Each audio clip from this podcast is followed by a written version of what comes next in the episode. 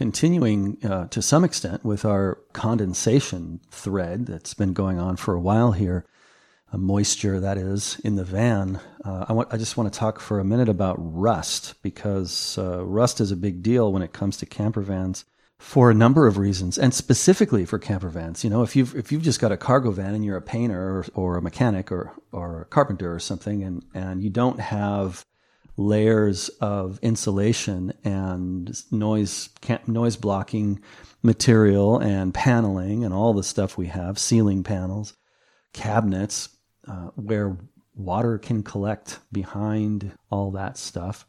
You know, it's much easier to to be paying attention and keep keep the van dry if you know if, if it's not a camper van. So we, we do have this kind of unique situation, and so it's important to kind of develop an eye for for the things that might be that might cause rust in your van.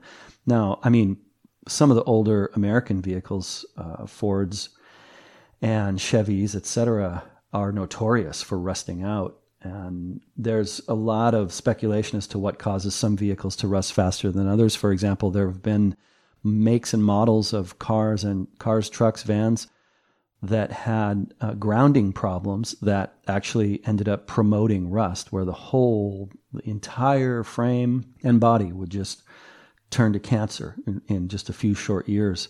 That's much much less common that kind of thing now, um, but nonetheless, uh, what you want to do is develop an eye for telltale signs. First of all, just of moisture. You know, humidity uh, tracking, I don't think is a terrible idea in a van. Um, a humidity sensor might be a good idea. Some of them are very expensive.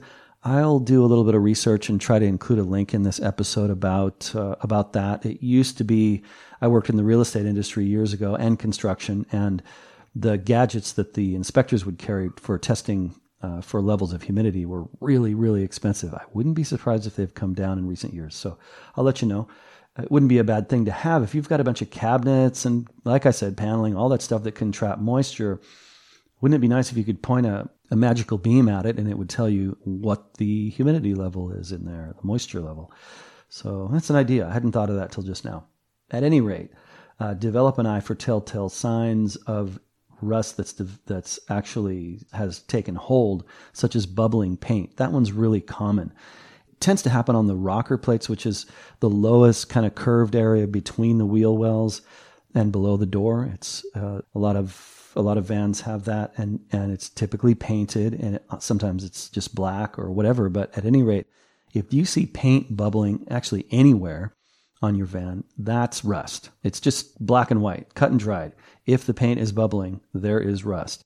And that needs to be dealt with. It needs to be to be taken care of. And I'm actually going to do a second episode about how to stop rust and uh, once you find it because it's just too much to go on about here in one episode. So we'll make this a two-parter probably next week or in a couple weeks. I've got an interview coming up next week. So I'll get around to it and I'll tell you how you can, as a non car painter, how you can stop rust uh, when you see it on your van. So, anyway, moving right along, something to consider is that any scratch that gets down to the metal, in other words, it gets through the paint, uh, through the, there's three layers of, of protection on your, on the steel of your van. The first one is primer, the second one is paint, and the third one is clear coat. So, any scratch or scrape that that gets down to the metal through all three of those layers to the metal will uh, will rust or corrode. And I say or corrode because there's the rare van that has some fiberglass or uh, aluminum parts, um, and fiberglass not so much, but aluminum definitely. You, you, can't have aluminum exposed to the elements. So, but mostly we're talking about steel. So, any scratch that you see, the you need to deal with that. You need to take steps to stop rust from happening. Again, uh, floors, if you find that there is water standing on your floor, underneath your flooring, under insulation, under everything on the steel, that will rust, even if it's well painted and protected down there. And I would even go so far as to say that water could cause something like lizard skin or your uh, sound deadening material to lift, and it's going to get under there eventually and cause rust. So uh, keep that in mind, pay attention, uh, develop an eye for things that can cause rust to happen. anywhere that you drill a hole, you need to then take actions to uh, protect that exposed metal. And well, wait a minute. Uh, you know, I, I drilled a hole here for, I don't know, let's say it's a water outlet on the outside of the van and, or a filling, sorry, a filling spot. And then I put this plastic this plastic thing in here with a flange and everything. And I even went so far as to caulk it in place so that it won't leak, et cetera, et cetera. How could that rust? Well, that edge uh, of the cut steel, if that isn't specifically dealt with, it that will rust, and that rust will spread underneath any caulking and underneath certainly any plastic and cause you problems down the road. And the way that you protect that, by the way, is just with some primer. And again, in the next episode on rust prevention, or the episode I do on rust prevention, I'll get into details about which primer to use, how to apply it, all that stuff. For now, I just want to go through a few of these other points. Uh, watch for cracked rubber, uh, rubber seals around doors, windows you know, any flange, whether it's around some equipment that's been installed through the wall of the van. If you see some some cracking, whether it's a, a rubber seal or caulking or adhesive, that needs to be dealt with right away. And it's best to allow it to get dry first. So, uh, you know, if it's if it's raining and you see that and you notice a leak, well, put some towels down and wait for a sunny day when it's it, you can make sure that it's everything's really dry before you go and seal it up. Otherwise, you're going to seal some water in there and make it worse uh, in the short run, at least. So that's something to keep in mind.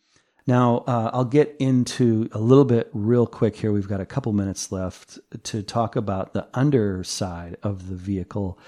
And this kind of gets into inspecting your van, which we're about to do an episode on for purchase because oftentimes frame members under the van, that is the steel beams that kind of hold up the body and are there to anchor the, all of the heavy stuff to under the vehicle.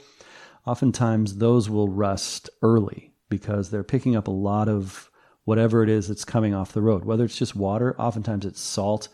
We didn't used to use salt for uh, for slippery roads in the Pacific Northwest, but now they've started doing that, which is frustrating. We used to be able to say, um, you know, when you go to buy a used vehicle, you, is it an East Coast car or a West Coast car? Because if it's East Coast, I don't want it. It's gonna it's gonna rust because on the East Coast they've been they've been using salt forever to or to sprinkle on roads that were icy, but now it's both coasts. Anyway, what you want to do is get down there with something heavy enough to tap on those steel frame members and you can use a small hammer. Don't get crazy. You just want to tap and make sure that the it kind of rings when you tap it, because then what'll happen is you'll if it is rusting, it'll make a kind of a a very thin, almost like you're hitting a piece of cardboard, versus a very uh, solid tapping feel or sound when you tap on it with a small hammer.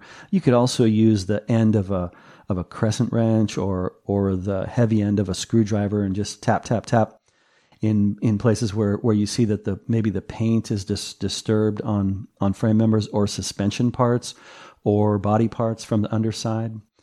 So that's an inspection thing you can do on your existing van or a van before you purchase it. Uh, again, I'm not going to get into how to fix it because that's another 10 or 15 minutes, uh, and that'll make for a good episode. So we'll do that soon shoot me an email. Let me know if you have questions about how to avoid and prevent rust in your van. Uh, podcast at vansage.com. And we will chat about it. Thanks for listening. Hey, I hope you're enjoying the show. Thanks so much for tuning in to the Camper Van Podcast. The VanSage newsletter goes out every Sunday evening, and if you're not signed up for that yet, well, you're missing out packed full of valuable, fun weekly features, product resources, videos, photography, exclusive content, and other cool van life stuff. It's easy to get signed up, only takes a few seconds, and the link to do so is in show notes right there in your Podcatcher app. And while you're at it, I have a quick favor to ask. Please take a few seconds to send that link to friends, family, post it to your social media feeds, etc. It really does make all the difference and will allow me to continue publishing this show. Okay, that's it for now. Take care. Have fun. I'm glad you're here. Enjoy the adventure.